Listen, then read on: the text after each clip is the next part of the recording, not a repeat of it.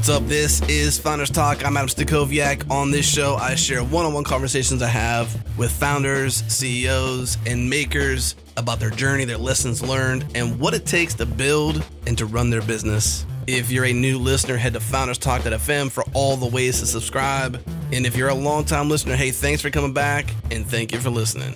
If you haven't yet, check out Changelog++. That's our membership for our die-hard listeners who want to directly support us, they want to drop the ads, they want to get a little closer to the metal with bonus content. Check it out at changelog.com/++. On today's show, I'm talking to Peer Richelsen, co-founder and co-CEO of Cal.com. Peer and the team at Cal are focused on building the Stripe for Time with a grand mission to connect 8 billion people by 2031 through calendar scheduling. Cal has grown from an open source side project and one of the fastest growing commercial open source companies out there. We get into all the details, what it means to be an open source Calendly alternative, how they quantify connecting 8 billion people by 2031, where there's room for innovation in the scheduling space, and why community first is part of their secret sauce. Also, as a side note to this show, I'm a big fan of Calendly, mad respect for Tope. He has an open invite on this show. Big thanks to our friends and our partners at Fastly for having our back, our CDN back that is, all of our pods, all of our assets. They're fast globally because Fastly is fast globally. Check them out at fastly.com.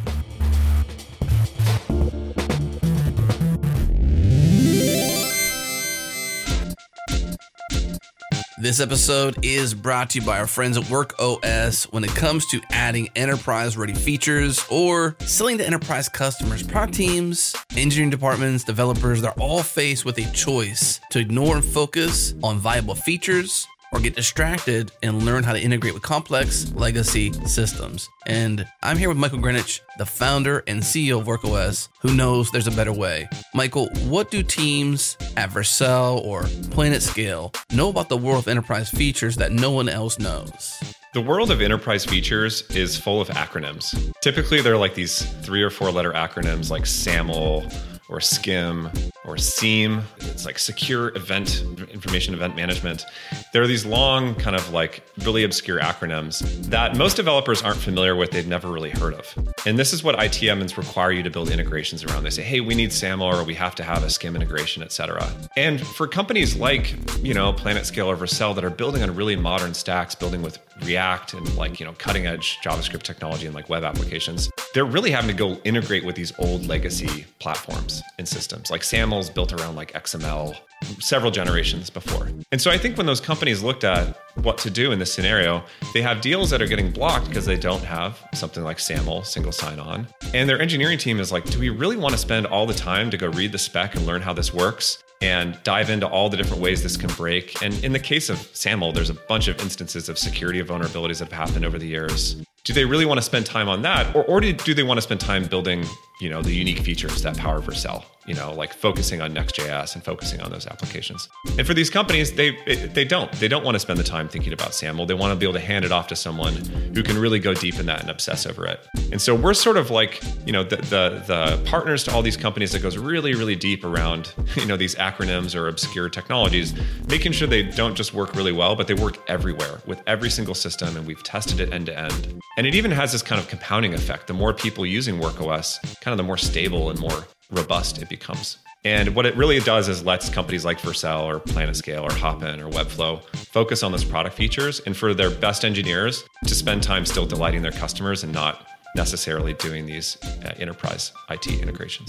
That's awesome. Thank you, Michael. So even if your team isn't focused on enterprise, you can still leverage WorkOS so you're not turning enterprise away. Learn more, get started at workos.com. They have a simple pay-as-you-grow pricing plan that scales with your usage and needs. No credit card is required. Again, workos.com.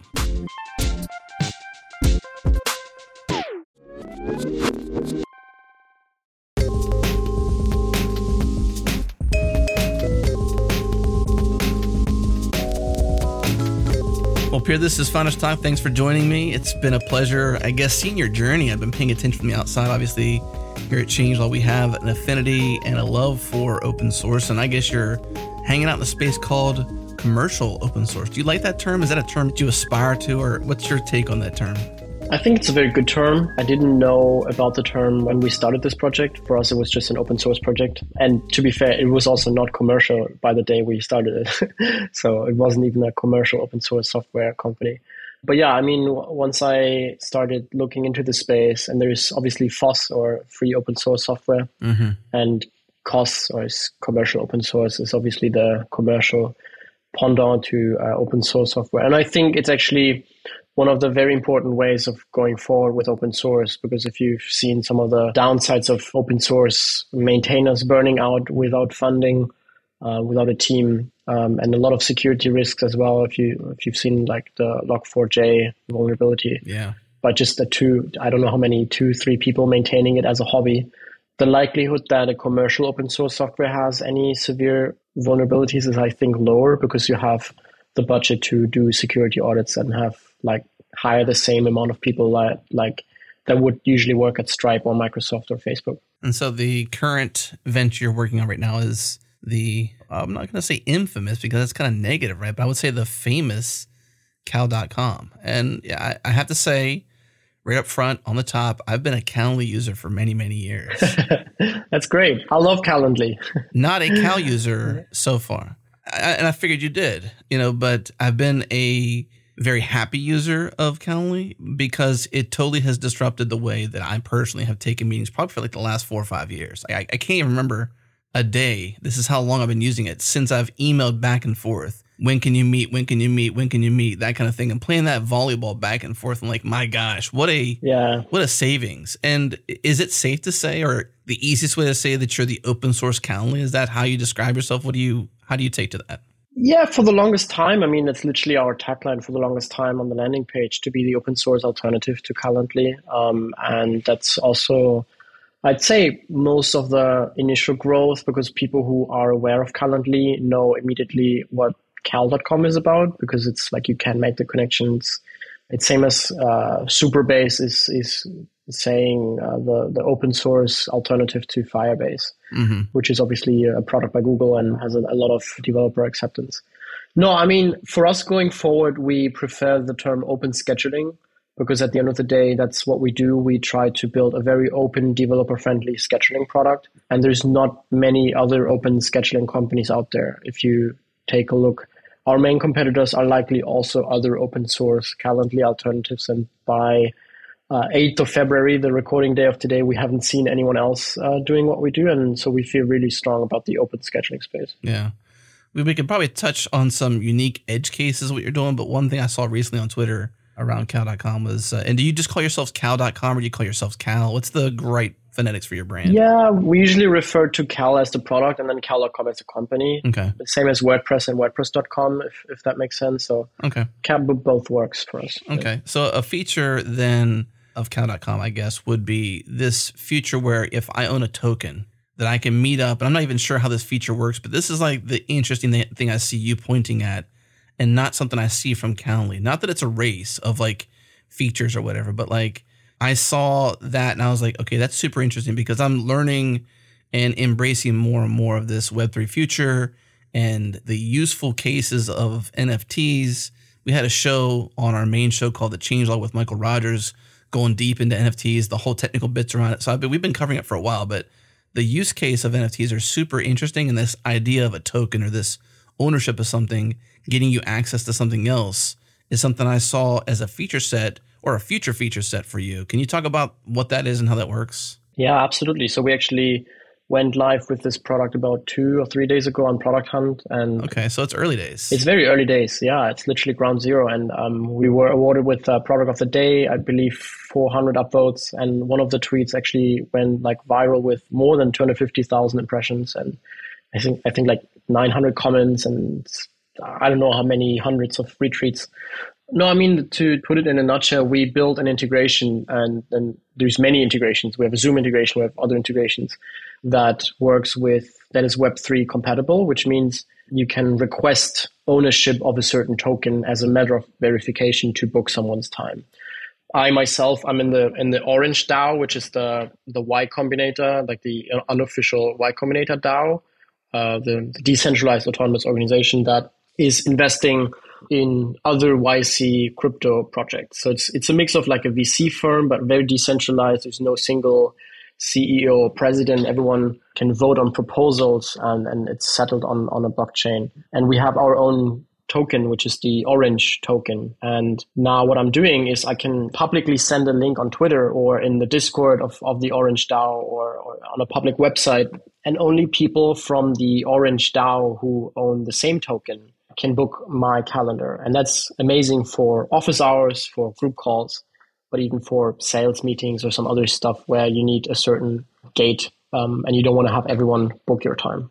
Similar to the way you might do a payment to see somebody's time, you essentially show some sort of authentication or some sort of event happens prior to the authorization of booking the event, right? What I find interesting about NFTs is less like I don't own any expensive NFTs. Like I don't own a Bored Ape Yacht Club. I don't own a CryptoPunk. I don't even know if I would keep it if someone gifts me one. I mean, feel free to gift me one if you listen to me. Me too, please. Yeah, give both me and Peer CryptoPunks, sure. But no, I mean, what I find interesting is that for me, it's a decentralized SAML where it gives you authority over certain attributes. Like you could have, let's say, and we all know SAML, like for, you know, onboarding a new employee that now gets access to your team ownership or something. Right. And if you own an NFT, you could have an NFT, let's just brainstorm in the future, a DAO could have an NFT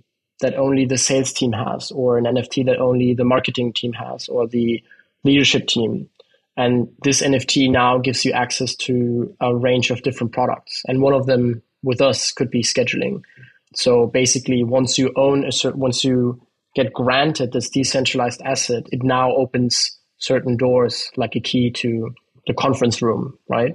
So that's very interesting to me. I care less about the art. I care less about the videos and 3D animations. I care about the fundamental idea of having a decentralized database, because that's at the end of the day what a blockchain is. It's an open source ledger that just runs the same protocol. And that's very interesting for, I think, any open source company should look into Web3. Yeah. There's a lot of things you can do. Well, I guess then going a couple layers deeper into this feature, what's the vision for this? What in the few days it's been out? Yeah. What's going on with it? We've seen a good amount of usage already. I don't think this is like for the next few weeks a big priority. It's for us more of like keeping our research and development skills like intact and really be looking out in the market, like what's something people are working on, what's something we can contribute to, what's something we can inspire people to do. The difference between Web 2 and Web 3 in terms of usage is obviously millions versus billions. There's billions of people using Facebook, but there's probably only a couple millions using BitCloud or some, I don't even know what a Web 3 version of Facebook is. But for us, it's to be very early into these type of new technologies and to learn. I think there's a ton of early mover advantage in these new technologies. And for us, it's more of a question of like when versus if. I truly think that DAOs is an entirely new legitimate form of organizations. And I don't think this is going to go away anytime soon. Sure, there's going to be DAOs that go to zero, but so is companies. In startups, like the failure rate of startups is probably the same as of DAOs. Mm-hmm. So I think once you accept the reality that this is here to stay and people will buy and create and own tokens, it only makes sense to be one of the very first people to look into the space and see what happens. Even if, let's say, this doesn't become a moneymaker or doesn't become a core priority, it's worth the risk to launch something like this. Mm-hmm. When you say worth it, you mean the feature of, you know, kind of looking at tokens as an authentication mechanism. Yeah, the engineering work to launch it, the marketing work to make it. Obviously, even the marketing has already paid off in high dividends, because some people don't care about tokens, but they've heard about Cal and they may eventually want to use some sort of token. So they make an account today, but then use the Web3 integration once they actually join a DAO or bought an NFT. And I think also what we intend to be is to just showcase what you can actually do with an open platform, because technically speaking, anyone could have built this Web3 integration. Like it's not just us. It's just being capable of building such a thing in an open manner. Like the entire integration is open source. Everything can be looked at is just very inspiring for other engineers to think about what's actually the possibility of having an open access to a calendar. Speaking of the we, how big is the team these days? Give me a rough kind of like engineers, marketing, whatever you want to whatever you want to share. It's very engineering heavy. I think over 70% of the team is engineers. We are anywhere between 10 and 12, however you want to see the freelancers and part-time. Some of them are, sometimes they work a full month. Sometimes there's not much to do in terms of marketing or some other tasks, but designing or just customer support is sometimes flexible. I'd say the core team is 10 roughly with, I believe, I can check that later, 7 engineers or so. So I guess the reason why I was poking there was, having the bandwidth to be able to support an edge feature, to be worth it is one thing, but yeah, because it kind of can take you away from your core product, which is, I guess it's still scheduling though. You're just sort of like doing a bleeding edge version of like that. And then maybe that brings in high value. I mean, it's just as good as marketing as it is maybe a feature because you're bringing in high value or in quotes, high value people, because these are innovators or perceived as innovators. And they could be high net worth folks because they've got CryptoPunk, for example. You know what I mean? So if they're in that space, then you're really attracting some unique people who see innovation. And, if Cal is an innovation on what Calendly has already done in the open source space, but going farther and beyond, as you had said, maybe that's worth building because you're bringing in those kind of people. Yeah, absolutely. And our core vision is to connect 1 billion people by 2031. And we always think of what's something we want to include. And we've launched, I think, 13 languages so far. And when we see something like the Web3 industry, which is still technically underserved in terms of products, like they just recently launched like a Zoom for Web3, and there's no Salesforce Web3, there's no Google Mail for Web3, like it's very much a new frontier, and these people, it's still millions of people, right? Like who use cryptocurrencies today. And I think being this pioneer in this new industry is very important for us to just show that there's more to just being a knockoff. Like I've seen a lot of open source projects who never escape the mental model of being a Calendly alternative. I mean, eventually we will probably get rid of that claim and be the open scheduling product. And those things, like these Web3 integrations and the developer platform and the open API, none of these things is something Calendly is doing. And so eventually it's not a matter of feature parity, but also rate of innovation and listening to our customers. Yeah. I mean, this is I wouldn't necessarily call it an issue. I don't even know how to describe it. I mean, you've got even as so much as GitLab versus GitHub, yeah, absolutely. I've been a friend of Sid's for many years. In fact, we just had a show with Sid celebrating his S1 status, amazing, right? Getting on the .com, on the IPO status and all that stuff. Like what an amazing run. But, at the same time, at the same rate, there's always been this comparison between GitLab and GitHub because GitLab is essentially the open source GitHub. For sure. And they've gone beyond that because now they're the DevOps platform and so much more. The single application does so much for enterprise teams, whereas GitHub really didn't win very much, at least early days in the enterprise space. They really won with the consumer and the individual like you and I. They got essentially the heart of open source under its belt in terms of sheer code and repositories. Like you just can't deny that. Yeah. And I actually talked to Sid about that. So you see that with even GitLab and GitHub and maybe Cal versus Calendly, and you got, pick your thing, right? Even like with Supabase, for example, and Firebase. Well, we talked to Paul Copplestone and he said they're kind of reluctant about that tagline now because it's not really, not so much not true, but it's not what they're trying to do. It doesn't really encapsulate their vision anymore. And so maybe it began, and in particular with his stance with Supabase was that when they attached the open source alternative to Firebase tagline, they shot up on Hacker News, got a lot of press and a lot of attraction and attention. And that's what got them their attention. It wasn't the only thing that kept it, of course, but it got the attention because there was something about Firebase, something about what it did, and it was acquired by Google and this sort of like proprietariness of it and, behind closed doors. And people want, that open source nature.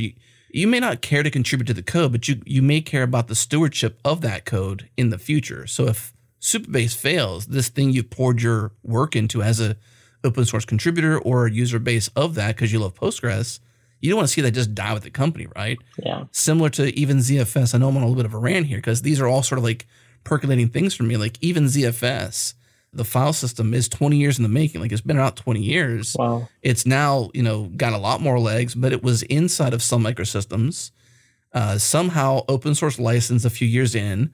That Sun Microsystems was acquired by Oracle. We know Oracle is totally against like open source, right? Yeah. And only by sheer luck was the code base open sourced enough to fork it and turn it into open ZFS.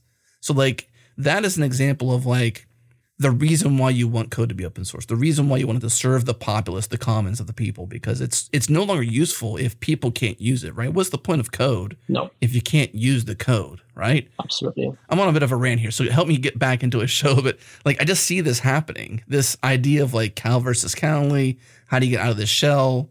This, you know, how do you get out from under that shadow kind of thing? Yeah. So 2 points to that. First, we did the pretty much same playbook, and Paul's also an investor in Cal. We went completely bananas on Hacker News when we just had Calendly open source alternative as a single title. We didn't even have a description. People immediately knew what this was about because obviously Calendly is a strong brand and people I love Calendly. I love the idea of sending a Cal link, right? Because otherwise I wouldn't be in this business if I fundamentally disagreed with the mechanics. No, but like that really drove our early traction and gave us community members who shared the same sentiment. Like if you've taken a look at other scheduling products, there was X.ai, which was a more AI focused scheduling tool. And it's like a closed source SaaS product. Mm-hmm. And a ton of companies built their scheduling infrastructure on top of X.ai. And they recently shut down because they got acquired by some event scheduling company. And we had people in our inbox crying because they didn't know where to go to. And they didn't know, like, this is not a business priority, but in 2 weeks, we have 1,000 people who need a new scheduling product or something, right? So this is really what happens when closed SaaS, like you're being thrown out of the house you're renting. And now you need to find a new house. Whereas if you have open source, everyone owns the code. No one and everyone owns the code. And I think that's very beautiful because if we shut down and you may have a commercial license with Cal.com Inc. or you may not, the worst thing that's going to happen to you is maybe you get a bit less engineering support, but like still we will probably be at a point where there's so much knowledge built around the project. Like most people don't even know WordPress has a company. Like when I got started and I started hacking on WordPress, I was like 15 or something, and I didn't even know what open source companies are. I just thought, oh, cool, someone made this for free. That's great. Mm. So like if WordPress company, if Automatic, knock on wood, shuts down tomorrow or gets bought by some PE firm and they rip out everything, and then nothing changes. Like the code is there. The deed has been done. What type of company can say that? Like, I find that really impressive, the longevity of open source. Like we've been forked 1,000 times. If we delete our repository and we go crazy, it's like the code is still there. It's impossible by now to get rid of this company, this project. And I find that really inspiring because if anything, when you provide a service and you have customers who love it, why not like have these customers forever? Like why should something only be for a short amount of time? And I look at companies like, let's say Webflow, which is like this website creator, or Squarespace or Wix. Like these are amazing companies to capture value and provide a hosted service. But like eventually, 10 years is a long time in tech, but not a long time for, let's say, the end consumer. Like I have my own, let's say, email address for 20 years now. Like, and I intend to keep it for the next 20 years. If I had my blog there and at some point I get an email, hey, we're shutting down, like go figure. That's usually when you start to realize how short-term most technology is. And to be in open source is just really great because we even have a longevity guarantee, which means if we eventually even shut down, we want to reincorporate as a nonprofit organization to have like a more, let's say, lower tech team, smaller ambitions, but just maintenance of the code base and maybe even donate it to, let's say, the Apache Foundation or something. But like we do have policies in place where we think if this ever fails as a startup, as a VC funded growth case, we want this to be a thing in the next 10, 20 years.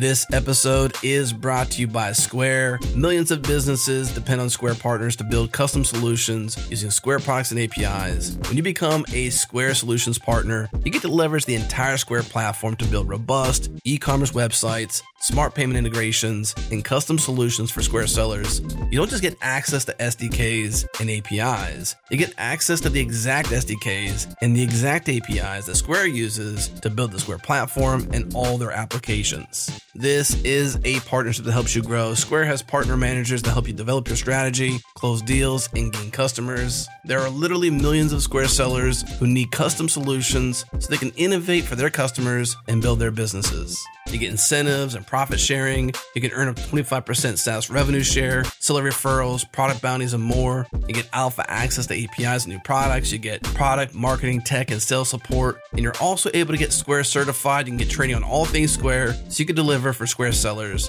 The next step is to head to changelaw.com/Square and click Become a Solutions Partner. Again, changelaw.com/Square.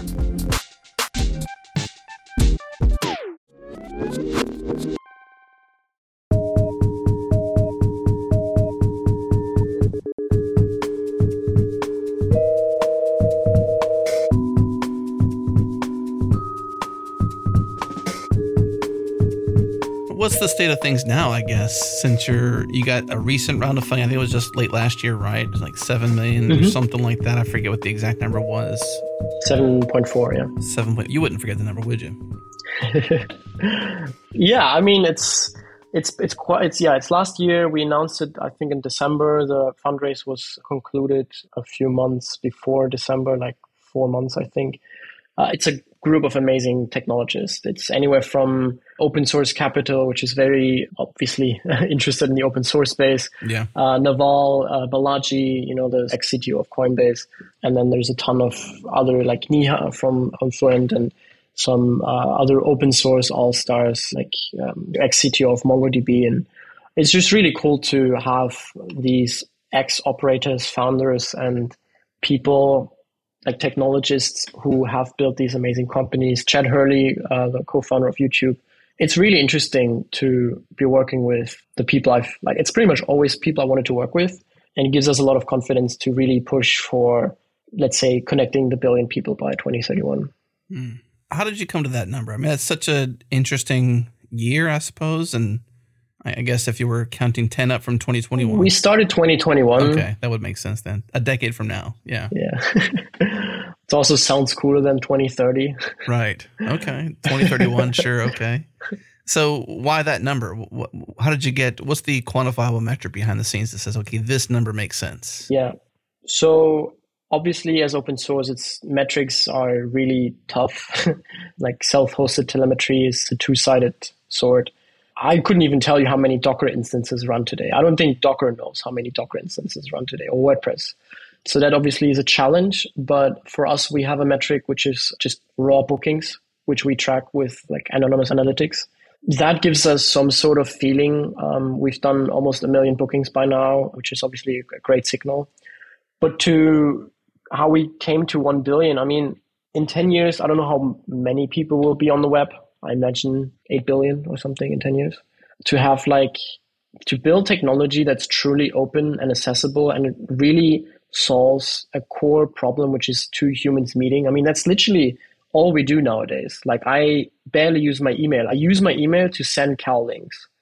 That's pretty much my day job. I imagine yours is similar. Sure, you sometimes send some follow-up notes, but the true human connection happens in, let's say, FaceTime calls or podcasts or dentist appointments or massage appointments or telehealth or hiring marketplaces. It's the sheer amount of use cases for two humans to meet and make time is infinite. And by having this vision of connecting 1 billion people, we really optimize to make the right decisions to reach as many people as possible. It's same way WhatsApp is now connecting 2 billion people or something. Mm-hmm. They've really always focused on having a simple yet powerful tool that works for absolutely everyone. What's the possibility then, I guess, if we, since I'm such a diehard user of Calendly for many years now, I've only really used them in the context of mostly setting up podcasts or Zoom calls to meet people. pretty much. Yeah. But I have a masseuse. I've got a chiropractor. I got a dentist, as you mentioned. And, you know, I would think that those types of folks would either use Square and their calendar setup. Like, how does Cal fit in a world where you've got commerce happening and meetings happening? And like, yeah, where do you plan to go from there? It's very interesting. There's a lot of companies offering scheduling products, but it's never their core use case. It's kind of like feature versus company. And some things should be a company, some things should be a feature. Like if you take a look at Clubhouse versus Twitter Spaces, Clubhouse alone is probably not strong enough to be a company, but I love Twitter Spaces. It's a great feature for the Twitter app.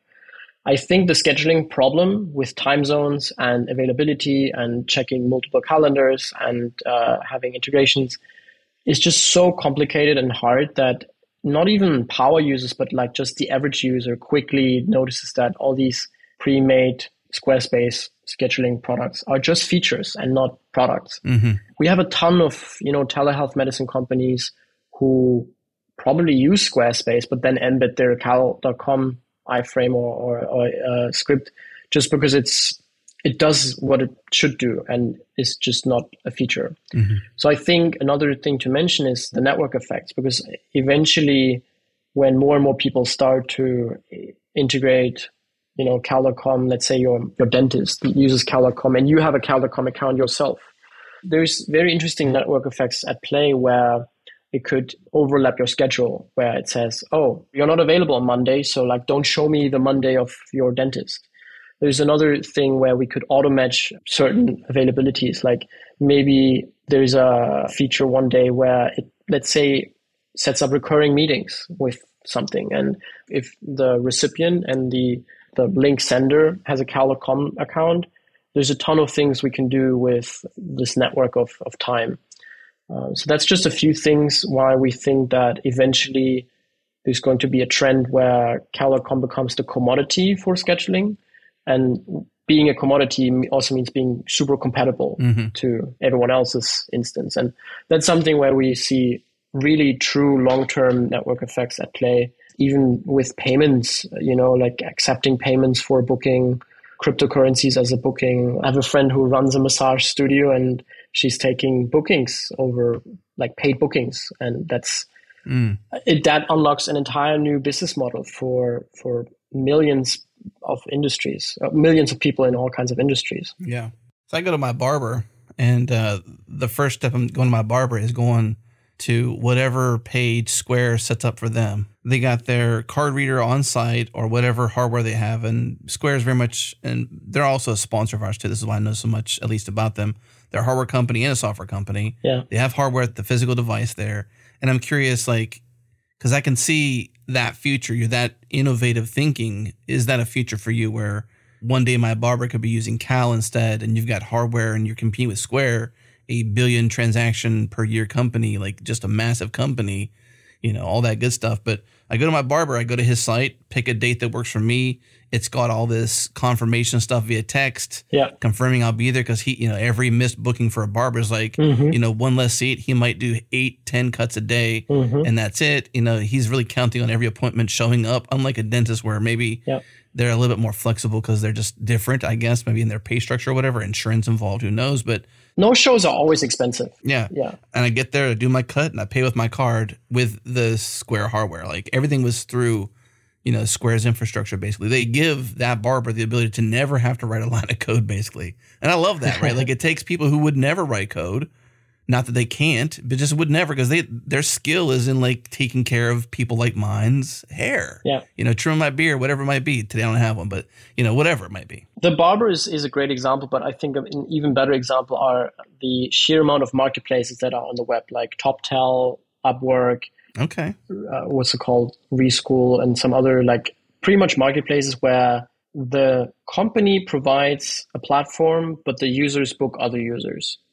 Now that's a use case you can't do with Calendly. You can't do that with SavvyCall. You can't do that with Motion because fundamentally these tools are, you know, consumer focused link sharing products. For us, we can, and we actually have marketplaces that use Cal to use the entire infrastructure that we provide, including the UI components and the APIs to facilitate marketplaces. So in your case, sure, the B2C, the consumer barber may use Square, but the marketplace, the Airbnb for your local barbers, or the marketplace for your masseuses or massage studios or your dentists. We have a ton of telehealth marketplaces that use Cal. Mm-hmm. And for the same reason as they use other developer-first products, because they build it once and then they provide it to millions of potentially billions of customers without even knowing. Like it's likelier that we end up partnering with Square and providing them the scheduling infrastructure that really works than like having a direct-to-consumer sales funnel to your barber. Like, I don't think we will be going that route. It's also very inefficient to be selling to individual barbers versus selling to software providers who then build scheduling. Yeah. It's an interesting world. I mean, I've always known Calendly was cool by being a user for so long, but I just never considered the amount of money, I suppose, the economy, I suppose, of two people meeting. And, you know, what a company... Yeah, it's big. It's a big problem. It definitely is a big problem. And, like, I am so thankful. I just saw this, a lot of bashing recently. And I guess it was indirectly bashing of Cal, too, because it was bashing of Calendly.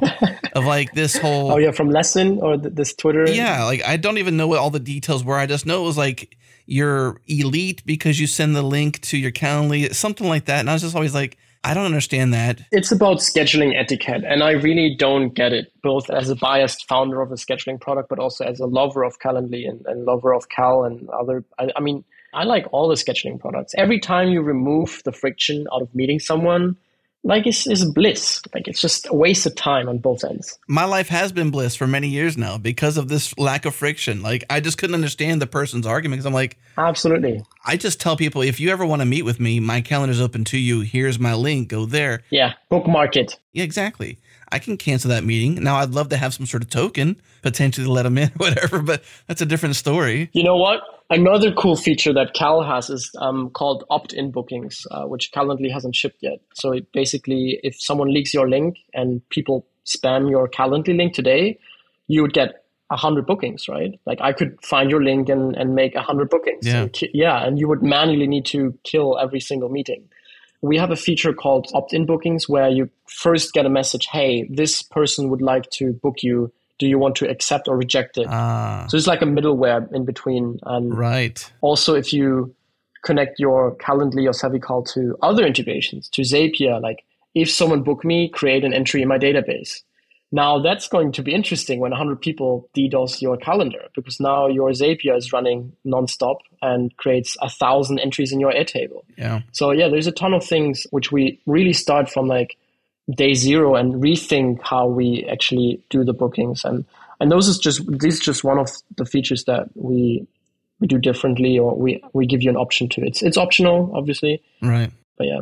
No, I mean, about the scheduling etiquette, we actually wrote a blog post about this whole thing. And I mean, I want to interview this person, but like, what's the difference between sending someone a scheduling link or sending someone written dates? Like, hey, it's nice to meet you.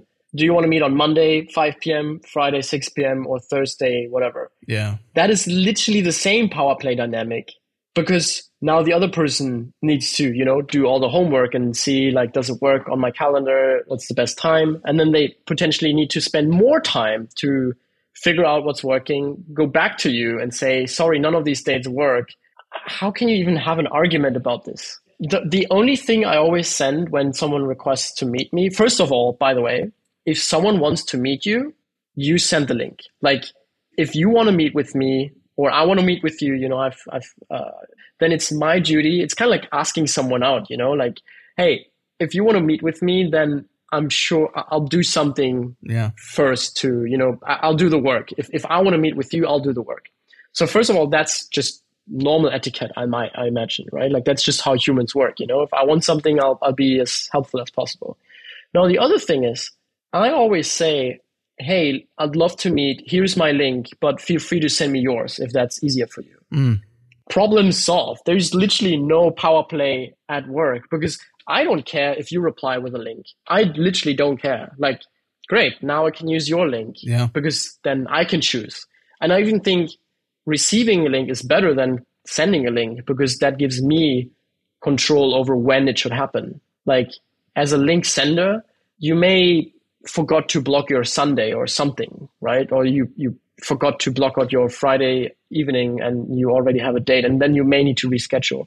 But if you receive a link, now I can take my time and I can look into my calendar and say, yes, Monday is perfect. So this whole discussion, and obviously this person received a lot of like opposite opinions of like, no, these scheduling products are amazing. Yeah, I've seen so many people be like, I just got so much value from it. You're just way wrong person. Yeah.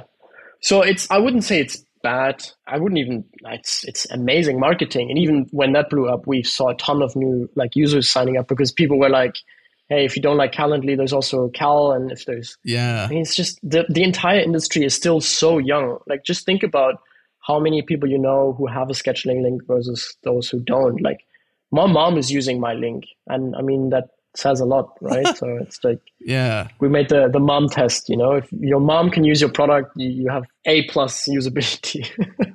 I'm diehard, man. I'm forever in this world. And you know, to the argument, I think there's a bit of context too, because not every meeting has the same context. Yeah. And so, you know, the power play and the struggle, I don't quite understand that. I feel like it's like an invitation. Like whenever I share my link, it's more like, you want to meet with me. If you want to know my openings, this is the easiest way to find it out versus, and it's implicit that you know the churning battle of sending emails back and forth. Like, just pick a time that makes sense for you. And that's what I say. Here's my link. Pick a time that works best for you. And if there's something that doesn't fit, let me know. The people who don't like scheduling links probably have an EA. Yeah. Like, they just have an account executive and they magically make events in your calendar appear. Right. Like, that's obviously, we've raised 7.4 million. I could probably hire an executive assistant, and I wouldn't because I don't even think that's a better experience. Like, the executive assistant should not be focused on looking into your private calendar and see if you have a dentist appointment. Like, that's not a good use of your time, right? Like, of anyone's time, of the account executive assistant or yours. Yeah. So yeah, this whole conversation was very entertaining to look at in my eyes. But good marketing for sure, right? Oh, absolutely. Yeah. For both. I was on that day, I was chatting with Topi, the Calendly CEO, and we're just trading notes and just finding this insanely funny, this whole interaction on Twitter. So yeah. How does that work? What kind of relationship do you have with Tope? Very open, very good. We had, I think, the first call about 3-4 months ago. Again, this market is massive. If we go for billions of people, it's like there's the sheer amount of use cases, and Calendly is doing a lot of things differently than us. It's, as you said before, GitHub and GitLab are both like multi-billion-dollar companies. What's the market cap of GitLab nowadays? Like 50 billion or 60 billion or something? I don't even know. It's so many billions, I've stopped counting, basically. It's a lot. Yeah, it's like at some point it's like anywhere north of 20. Maybe the stock market crashed and now it's 25 or something. But yeah, it's like, and I would even argue people meet for two reasons. People do two things on the web. It's making money or meeting friends or meeting people. Mm-hmm. And eventually people realize that meeting people in person versus, you know, texting or social media, like, who knows, maybe Cal turns into some sort of calendar-based social network where it's about the actual interaction with someone and not about just posting on someone's timeline. Mm. You know, there's so many things where both Calendly and Cal become multi-billion-dollar companies without ever, like, having a war. Like, it's not like there's a resource we're fighting for. I mean, obviously, most people only have a single calendar link, like yours. Like, you have Calendly, I have Cal. Yeah. So eventually, the B2C market will get tight. But I think if you look at the sheer amount of people, like Telegram, WhatsApp, Signal, like Dropbox versus Box. Yeah, I mean, exactly. Drop a few letters in the front of it. It's just Box, right? Dropbox or just Box. It's like, you know, it's kind of silly at some point. And that's why I actually like what's your relationship with Tope, because, you know, there could be this perspective. And I only loosely know some of his history with raising money even. I think that his first round of funding was like $100 million or something like that. And it was years into it. Like, he had to grind for a long time with Calendly. Yeah. And I only know that really by way of Kurt Mackey, who was on Founders Talk a bit ago and really shared with me that part of the story. I'm like, I had no idea. I've been using Calendly for so long. I don't even know who the founder is. I run the so-called Founders Talk. I'd love to have him on the show at some point and just hear that story. Because, like, you know, you were able to raise money pretty quickly while he wasn't. I'm not sure what the difference is, what the context is there really, but there's this scenario where, you know, you just want to understand the details around that. And I just had never really considered, you know, that fact, that grind, you know, like every startup is a grind. For sure. You got Dropbox versus Box, you know, you're going to have competition. Somebody's going to come into the space, be very similar or very same. And, you know, I think the market rewards those who are not straight up copiers, but there's like this, you know, the best artists steal kind of aspect.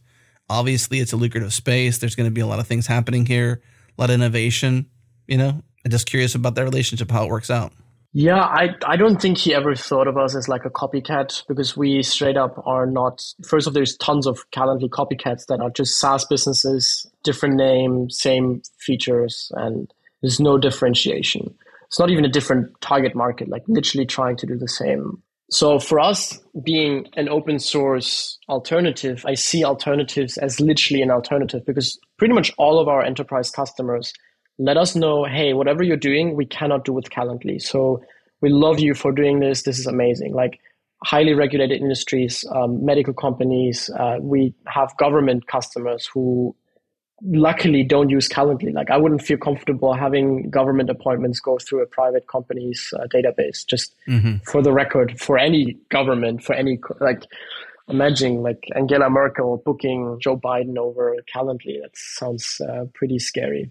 Why is that? Can you zoom into that? What's the fear there? Well, I mean, for data privacy reasons, and there's a ton of companies like AWS, for example, who have very strict policies around calendar sharing and calendar integrations, and they're pretty much only allowed to use self-hosted technology that they can look into, like completely vet the technology and see if there's no outgoing API requests.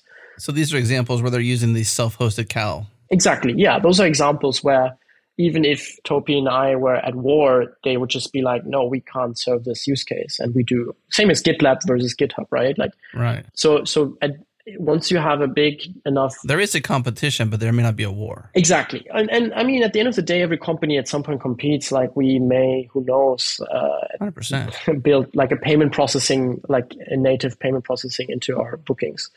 No, but I mean, I think it's less of a copycat, but more of like a...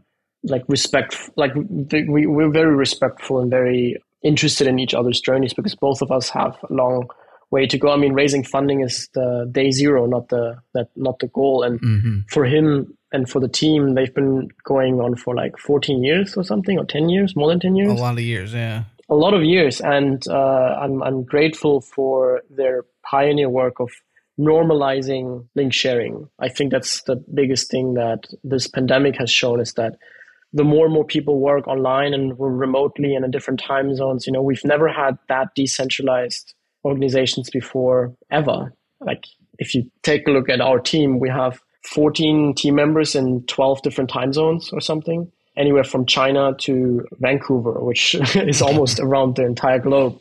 So that new world requires new solutions. And it's naive to think that Calendly, even for Topi, to be like, we own this space now and there's no one else going into. So I don't think he's very respectful with us, and I'm respectful with them. And it's a very interesting relationship. But I think that's how most second-time founders or mature founders think of the space. Like you never compete on you don't compete on war. You compete on the best product and let the consumers decide. And it's also a driving function for innovation, because obviously, you know, once you start having a competition, and that's what we see with these megacorps like Google having a monopoly on search and YouTube and stuff, that at some point innovation stops for lack of incentives. And I think at the end of the day, even if Cal may just turn out to be a small, like go back into a free open source software, just the raw pressure would have made both of our products much better.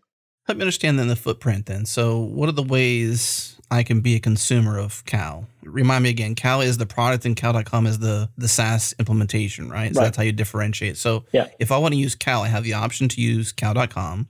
And since it's open source, I can spin up probably a Docker instance on some VPS or some cloud host somewhere or whatever, and I could administer my own. So if I'm an enterprise and I have restrictions, whatever. Then you've got the EE directory in your open source repo, which is under a different license. That is not open source. It's proprietary code, still in the same vein, similar to GitLab. I mean, these are all normal practices. Yeah. but I can adopt or pay you for, still while using maybe even your open source instance, some EE features and whatnot. Help me, give me, I described probably somewhat the version of that, but give me the real version of how people can use Cal. Yeah, it was very accurate. Very accurate. Good due diligence on our repo. No, we talked to Sid as well. And as the biggest open source IPO recently, we think that's also the best practice to build commercial open source. Because it really, not only some open source companies have like a closed source enterprise edition, and then that defeats the whole point of, you know, doing your own due diligence on the security and everything. So yeah, we've had at least 2 security audits so far reporting all kinds of things, which would probably never been found if it was a closed source product. So that's really great to see both the free open core alongside the enterprise edition in our repository being checked by peer reviews. Now, the business model is, I'd say we have 2 very different products. We have the SaaS option, same as GitLab has a SaaS option to, you know, do whatever you can do on GitHub. That's Cal.com/Adam. Reasons to use that over Calendly is just it's much shorter, and obviously time matters. And I type my link. I don't know about you, but like I type my link in iMessage or in emails because it's just Cal.com/peer. It takes me like 4.5 seconds. Yeah. That's really cool. So mine is a lot harder. I imagine. For Calendly, it's my whole name. You know, you can probably find it if you, now that I'm gonna get a bunch of spam and I can't opt out. But yeah, it's my full name. So it's painful to write Calendly and my name. Yeah. And then whatever the actual calendar it is for that special link. Like I have a unfurl for that. I don't. Can't type it anymore. I used to. Yeah, I imagine. No, I mean, branding is a big thing. It's not the core. I mean, I wouldn't say it come to Cal because of the branding, but we have a ton of people who really appreciate these short domains. I'm a big fan of hey.com. I use hey.com for all my personal emails. And the domain, I love it. Every time I give it to someone, like a hotel receptionist or something, they're like, oh, this is cool. And we see the same behavior. Branding, obviously, you can copy the recipe of Coca-Cola, but you won't be competing with them in terms of brand. Yeah. And for us, Cal.com is a real I have a statistic on Cal.com/open. The day we rebranded, the signups went ballistic, literally like vertical, like a rocket. So yeah, it's undeniable that the brand is important. But what's more important to me is, first, consumers don't give a about open source. They rarely even know the difference. Like if we really want to connect 1 billion people, I'd say 90% of them don't know what open source means or they have never interacted with open source in a way, like they've never opened a GitHub repository, but they care about the best product. That's at the end of the day, best brand, best product, and best price. That's usually the triangle. And what we've seen with open source, I mean, listen, this company has been around for pretty much 8 months now. And we are not only on par with Calendly, but already build things that people asked that were non-existent in Calendly.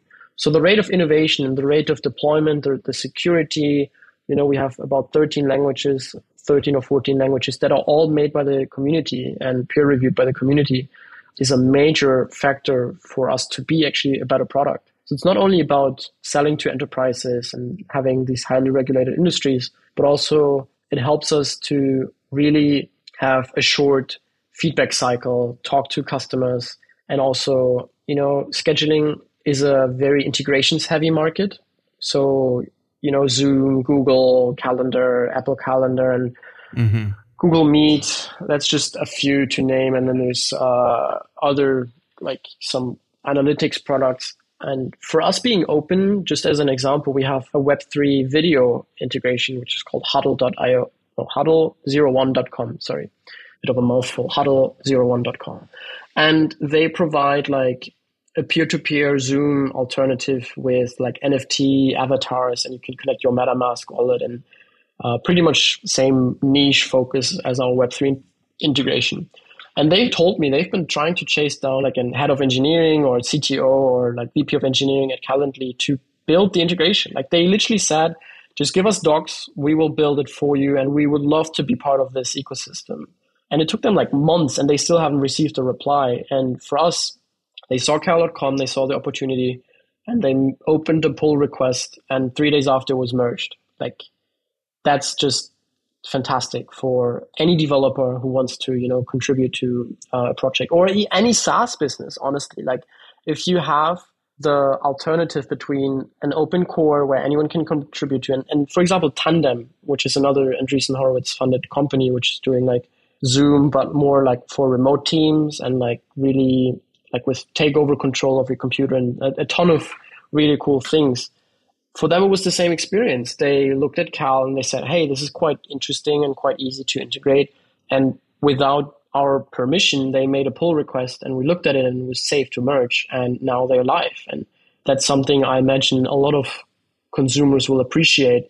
They will never know what the process is behind the scenes, but one day they wake up and be like, why does Cal have 20 apps and Calendly only 10 or something, or 100 apps, or why is this missing? What can I do to add it? So I think that's just something where open source really shines by, if you have the developer, you pretty much own the market for most industries. Like you could be the PayPal and, you know, have good GMV, but I would want to have my stock in Stripe because I think that's where the innovation is happening when you really foster the engineering communities. Yes, but they're also not open source. That's true. But also, I don't think an open source Stripe wouldn't be better than a closed source Stripe, because I think the value proposition of Stripe is the valuable partnerships with the banks.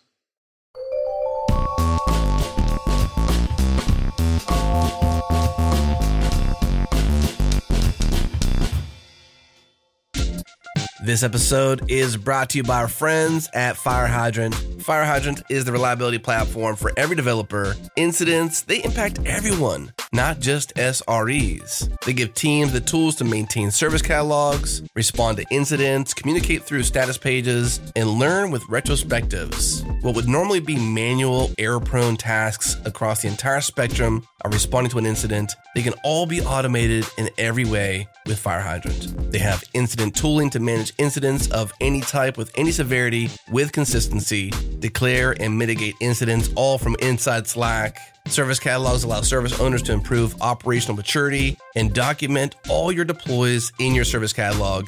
Incident analytics allow you to extract meaningful insights about your reliability over any facet of your incident or the people who respond to them. And at the heart of it all, incident runbooks, they let you create custom automation rules to convert manual tasks into automated, reliable, repeatable sequences that run when you want. You can create Slack channels, Jira tickets, Zoom bridges instantly after declaring an incident. Now your processes can be consistent and automatic.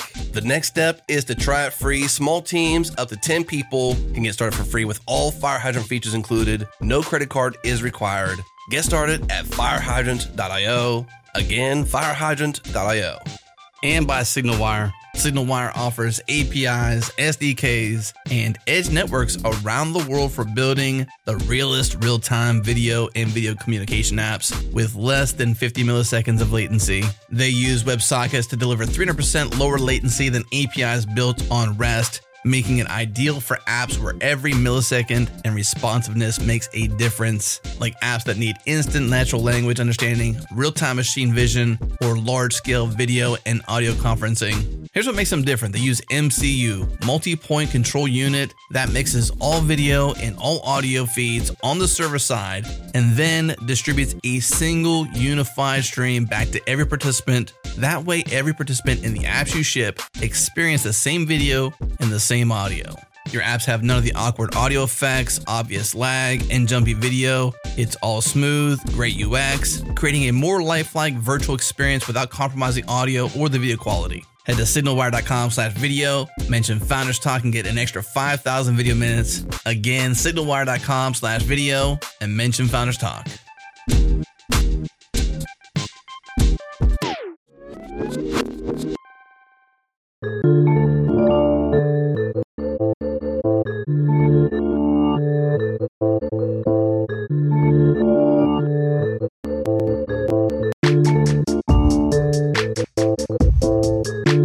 An interesting space, that's for sure. I mean, I never really considered how complex it could be. It sounds like what you're saying, though, is even by current measures, current time in market even, you're innovating faster than Calendly.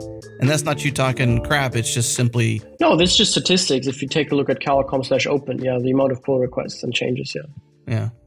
What do you think is driving that? Do you think that... I don't want to pit this as like a you versus them. I just want to understand the mindset, really. Do you feel like you understand the value proposition of what this market is more and you're moving faster as a result of that? Or do you think that they got not so much lazy or just like whatever it is, whenever you get comfortable, you know what I mean? Like there was something Steve Jobs said, like, was like, don't be comfortable, right? Always be out there kind of, I forget what the quote actually is, but it's something on that, like, don't be comfortable, you know? Do you think it's a matter of like contentment and comfortability, or do you think it's like lack of vision and you have the vision, not you personally, but like you as corporately, Cal? What do you think? Well, I mean, there's I'd say two or three powers at play. One of them is we're 6 months old, or let's say 10 months inclusive the free repository initially, and they are 10 years old. So it's the difference between 10 months and 10 years. And I imagine I'll be at I have different life priorities in 10 years than I have today. Now, that's not an excuse. There's a ton of, I mean, the Microsoft CEO has done an amazing quarter like recently, and obviously everyone's way beyond my age and is just crushing it. So I wouldn't say that's the main argument. But yeah, I mean, having, as you mentioned before, it was not easy for Calendly initially, and it was a long grind. And now they really have an amazing business, but that was not always the case.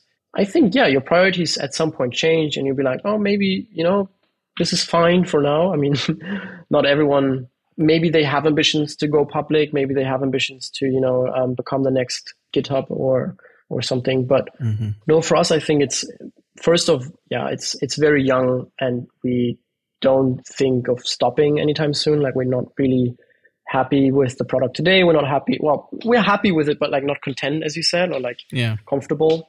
The second thing at work is the feedback cycle. We have a Slack channel with almost 2,000 users or engineers.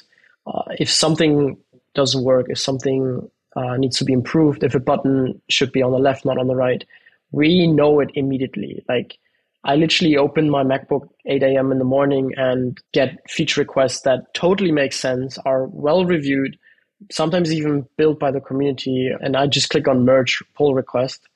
And suddenly a really painful bug has been fixed that otherwise would have taken, again, not trying to, you know, belittle them, but like any SaaS company would take, first you send a ticket to support@company.com, and then support says, we will look into this, we will add it to our roadmap, and then you never hear back from them again. That's literally my experience with 99% of SaaS companies I report a bug to. That's not the case for open source, you know. I think I saw a tweet. I want to work at this company just to fix this bug and then quit again. And I forgot what this company was, but someone tweeted that. And this is literally why you contribute to open source. Some bugs are just so annoying to your own usage that you just want to jump in and change a single line of code and re-contribute it back or something. And that's obviously also amplifying the rate of innovation. And you know, this, just as a side note, the languages we've launched, we couldn't do without the community. I don't speak Arabic. I don't speak Chinese. I don't speak Japanese. And if it was a closed source team and you have this value system of privacy and you want to protect your code base and you don't want to have exposure, like, we don't sign NDAs. Why would we sign NDAs? Everything's public. So like, there's so many more efficiencies by being a public company. That, well, obviously we have NDAs for the production database, but like anything code related is common code. And that really helps us move fast and really innovate faster. What about specific ways that your team's able to work? Async, remote, distributed? What's your setup? We are fully remote, fully async. We don't have any recurring meetings in the team, only like some optional check-ins if you want to. We use Cal for our internal meetings. So if you ever want to do a pair programming session, everyone has a pair programming link and you just book someone and jump on a call. I made a tweet the other day of like how async companies can make use of scheduling products, because I fundamentally think async first doesn't mean async only. We still need eye-to-eye conversations, and the rate of, you know, information we both are exchanging is probably 100 times higher than if I would send you like an async document and then you send it back. And I think a lot of companies have this culture of, hey, let's jump on a call, you know, like, or just randomly call you, you know, that's a no-go for us. We always schedule calls, and we take If it's a non-priority, we move it at the end of the week, let's say, if it's like something that's not urgent. And sometimes by Thursday, you cancel the event on Friday because it's just been fixed or something. So we really want this async culture, and having a scheduling link also gives the other person the control, because you can book out your busy times. You can put in calendar events for focus time. I use Clockwise, which is like a Google Calendar extension to like help me block my productivity hours. So even though we're working on a sync product, it's actually helping us run asynchronous, which is fantastic, because not everything can be asynchronous, like job interviews or calls with investors or closing calls or podcasts. These things will always be synchronous. And we want to make sure that having a synchronous meetup is as pleasant as possible.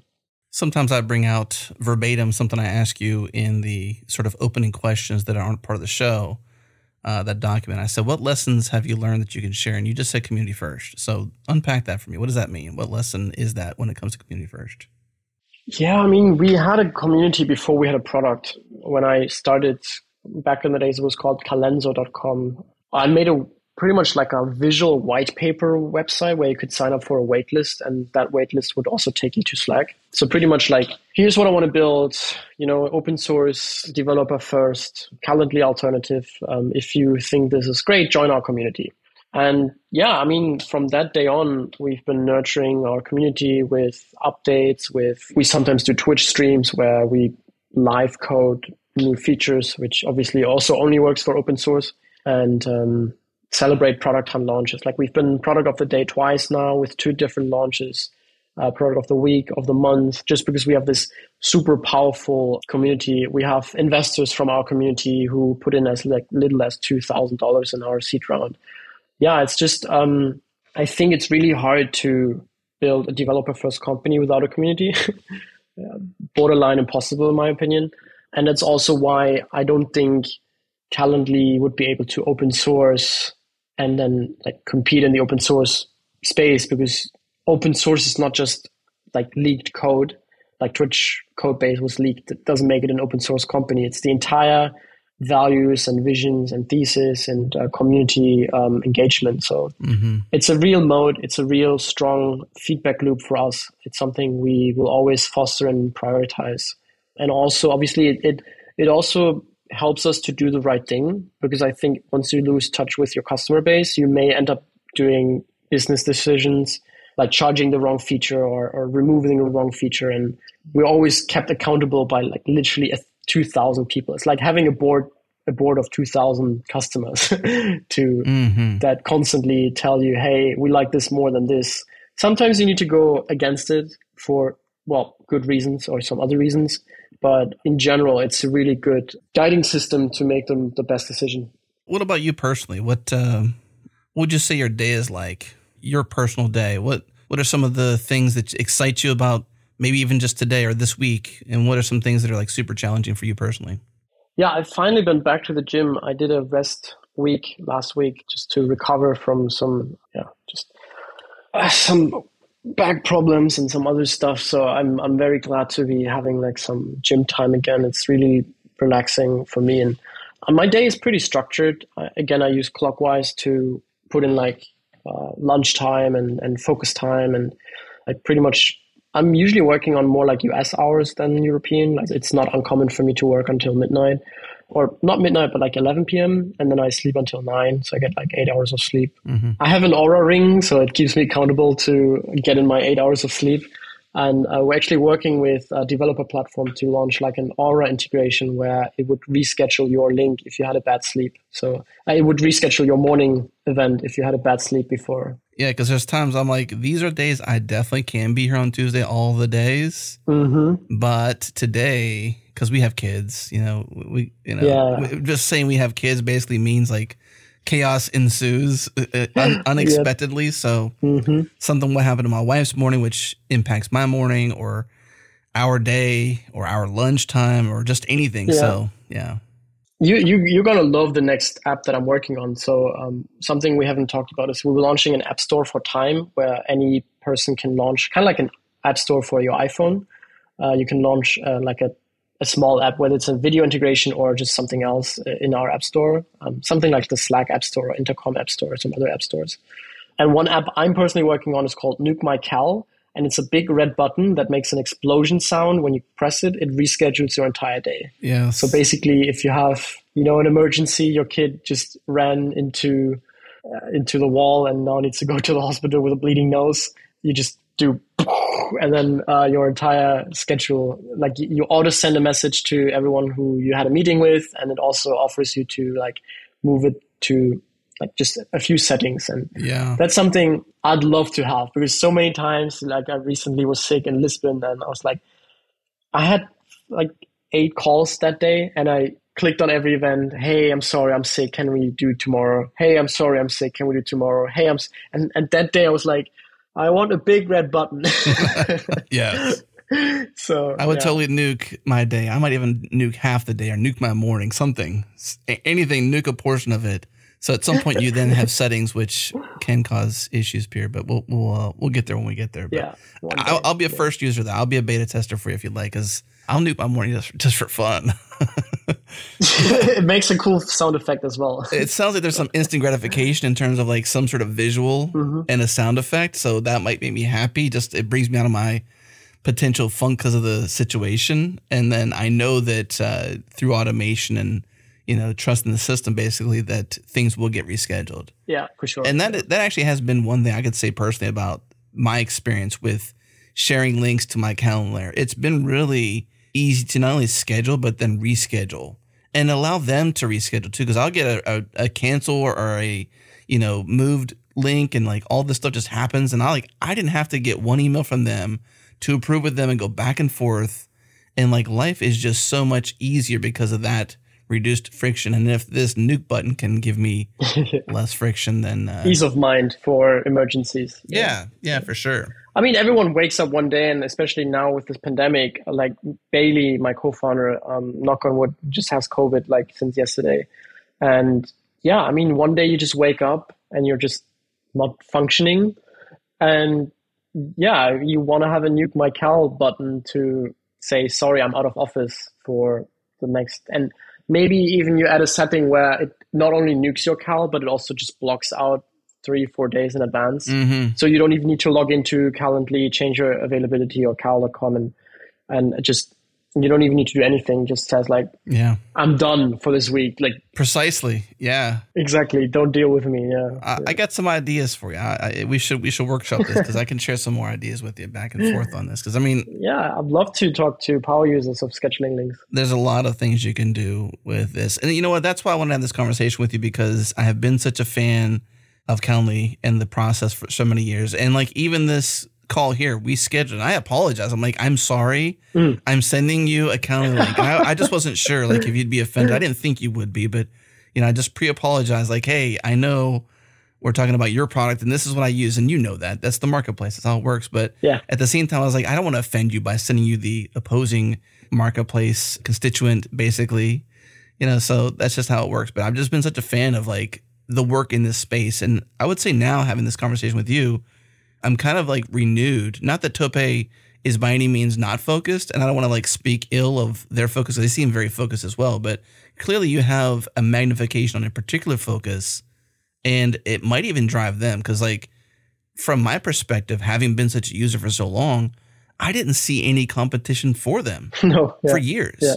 And maybe that's why, you know, where in the areas where you've been able to push and succeed, they just hadn't gone into those areas because there was no competition. Maybe they had like, it's like the turtle and the hare kind of perspective. Like the turtle, I don't know if this is actually a great analogy or not, but the turtle kind of like just moved their own pace, where the hare felt that they had all the time in the world because they were fast. You know, because they were fast, they could stop and chill and look at the flowers or do whatever the hare did in the story. I don't remember the exact story, but the turtle just had to move at its absolute fastest pace, which was still slow. Yeah. And the turtle won over the hare. You know what I mean? No, I mean, I totally get that sentiment. And I wouldn't even blame Tope everyone builds companies for different types of reasons. And, you know, there's a ton of indie, like for the longest time, it technically was an indie business. You know, I mean, it was, yeah. It's a bootstrapped, organically grown organization and being bootstrapped has pros, but also has a ton of cons. Like for us as a VC, fund a business with, you know, employees who have equity in the company, like millions of dollars in the company, who want to, you know, make this thing take off. It's just a different sense of incentives, and incentives at the end of the day drive everything, the good decisions and the bad decisions. And, you know, it's just culture is very important. And we try to keep our culture very developer and community focused and like humble. And I think it's also interesting, the difference between not being bootstrapped, because it gives us with the VC funding, just focused on building. I mean, that's the classic playbook, like aggressively building market share focused products and not taking what's like, we've turned down some enterprise deals, let's say, where we would really need to stretch our code base and focus on an entirely different set of problems, even though it may make 200,000 a year or something. We turn it down because we did not depend on it immediately to keep the lights on. Mm-hmm. So I think there's some unfair advantages, and it would be not smart to play them to your strengths. So for us, sure, revenue is great and it's important and a key KPI for us, but also is market share and developer adoption. So if we can grow faster and really build a great product for these people to use, mm-hmm. we should be in a good shape. Can you share any details around Revit right now? Like, are you in the black, you in the red? Are you making more than your burn rate? We've recently hired a ton of more people, and we probably end up hiring maybe 5 to 10 more in the next quarter. So we will be in the red for a long time. That's what VC funding is for. We have about 5 to 7 years of runway, so there's not really a requirement for us to turn a profit. We could turn a profit probably next quarter if we chose to, if we wouldn't be reinvesting in mm-hmm. you know, building out the team and building out more features or marketing, branding, etc. No, we're not profitable. I don't think it's the case for most 10-month-old companies, and also never the goal for VC-funded companies. No, but revenue's great. I mean, I think revenue's been growing consistently for 30, 50% month over month. We're experimenting a lot with the new infrastructure pricing. So those deals are now coming in. And as you may imagine, enterprise deals usually take anywhere from 6 months to 2 years to really flourish. Mm-hmm. Us having closed these deals already is just a testament of like, people really want this, because if you're only 10 months old and you have 2 or 3 enterprise customers, then it's a good sign. Yeah, absolutely. So do you pay attention to revenue, or is it like, how top of line is it for you on the KPI? I sign into Stripe like every 3 weeks and have like a surprise face. Like it's like a down or an up face. No, like a good face, but like it's not like I manically look at the day-to-day revenue. I think we've actually had a bug where people were able to create a pro account without paying, and I didn't notice. So maybe I should look more out for actual revenue. We fixed it now, but like this would probably not happen as an indie business, because that's your bread and butter. Right. No, I mean, it's still, at the end of the day, we at least intend to go public, and you will be always judged on fundamentals and not on stories and rainbows and butterflies. Yeah. No, I mean, revenue for us is a very important KPI, and especially the enterprise space has very interesting margins. So when I met Sid Sijbrandij years ago, like this was before I believe he even disclosed it to someone like me that they planned to go public. Wow. We've been friends over the years, so maybe we'll be friends over the years and we'll have you back on at some point. So would love to, yeah. Did I hear you right? You said you intend to go public. This is the plan is to be a public company. We don't want to go public for the sake of going public. I'm a big proponent of like not having I'm trying to have not a big ego. Like I'm trying to make this decision based on my ethics and values, and not like. I think it's one thing to have conviction and an ego, though. Like it sounds like you have conviction, not an ego. Yeah, well, I mean, some people want to go public because they want to go public. Some people see going public as the best way to have the most impact. Like for us to reach 1 billion people. Well, first off, there's 2 ways to think about it.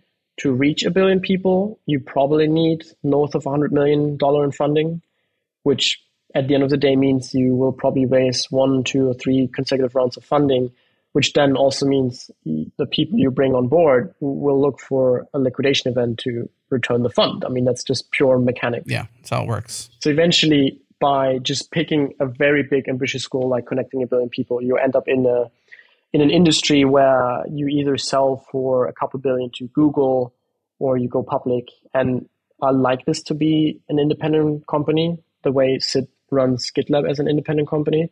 So I think, and even Stripe will eventually go public. Like, it just, there's too much forces at play to liquidate early investors. So that's the first line of thinking. Once you're in this industry, you will probably end up having a liquidation event if things go well. And the second way of thinking is, we think as an open source company and looking at other open source companies. Being a public company is another testament of being like just, a public, an open company that anyone can, share the upside of. If I bought GitLab on the day they IPO'd because I never had a chance to buy any secondaries before, and I want them to do well. I truly believe in the mission, and I want the retail investors to profit of it as well. So I think that's my view on public companies. I don't see it as a way of like just having it in my CV, like, or check mark it.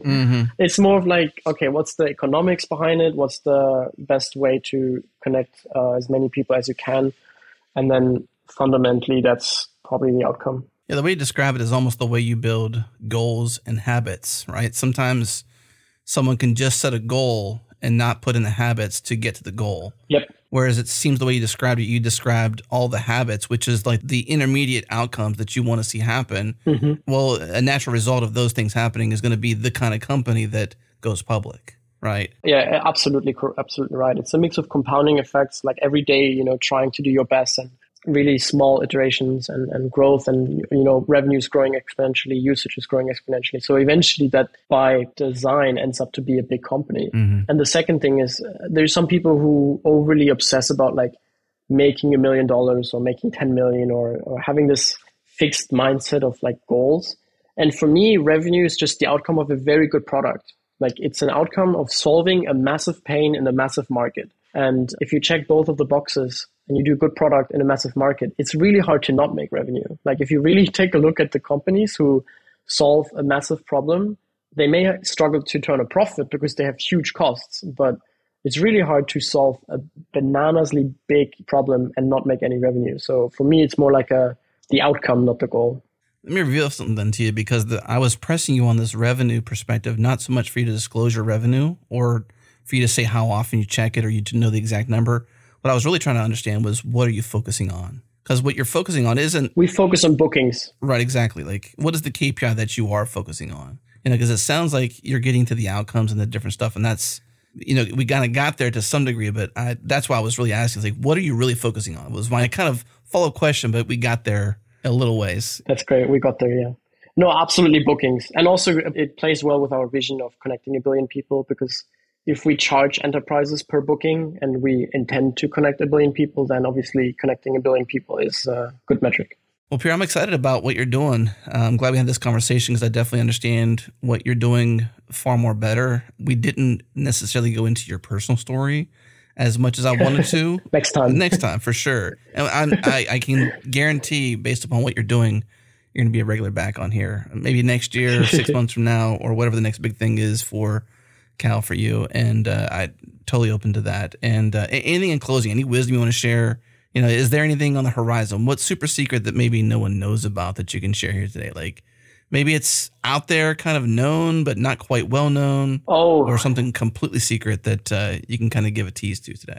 Yeah, well, I mean, I can definitely tease some stuff. So we had this amazing Web3 launch a couple of days ago, literally 2-3 days ago, and that went viral with 250,000 impressions. But I think the next launch or the next announcement, probably going live in like 2 or 3 weeks, I think that will really make waves. So I'm very excited about that. I can't disclose what it is right now. I know everyone wants to know it, but maybe by the time this goes live, we can edit in the show notes. So, well, let me say this show won't go live for at least 2 weeks, maybe 3 weeks. So I think we have some time, if you can share something. But if not, then I'll leave it to you. I think for legal reasons, I can't disclose yet, but it's very, very, very exciting. I mean, something I can disclose is the App Store for Time, which is going live, and we will have a developer program where we will give out small grants or even small investments into, let's say, time-based startups. If you want to build a hiring marketplace or a mental health marketplace, not only we provide you with the infrastructure, but also with the knowledge and funding to really build something that, connects to people. So that's something I'm really excited about. Interesting. All right, Peer. Well, thank you so much for your time today here on Founders Talk. It's been awesome talking to you. Anything else? Is there anything left unsaid? Anything I didn't ask you? Well, first of all, thank you for having me. And I love the show. Excited to be part of it. Anything missing? Yeah, you can follow me on Twitter. It's peer_rich. It's an abbreviation of my last name. Please don't try saying my last name. It's a mouthful. I've had this handle for 10 years, so don't blame me. Richelsen, it's pretty easy. We'll get it right. Don't worry. Well, okay. So, yeah, please. It's not the German enunciation version of it. It's the Americanized version of your name. I'm sorry, but that's what you told me to say. So. Yeah, that's perfect. Well, cool. It's been awesome having you. Thank you so much for joining me. Thank you. Thank you. Ciao. All right, that's it for this episode. Thank you for tuning in. Do me a favor. If you love the show, share it with a friend. That's the best way to help us reach more people and to share these awesome stories. Big thanks again to Peer for his time, his story, and the wisdom he shared. And of course, big thanks to our friends and our partners at Fastly. Our pods are fast to download globally because Fastly is fast globally. Check them out at fastly.com. And also to Break Master Cylinder, our beats are banging because BMC makes banging beats. And of course, last but not least, thank you to you for listening to the show all the way to the end. I really appreciate everyone around the world who tunes into this show. If you haven't yet subscribed, head to founderstalk.fm for all the ways to subscribe. That's it. This show's done. Thanks for tuning in. We'll see you again real soon.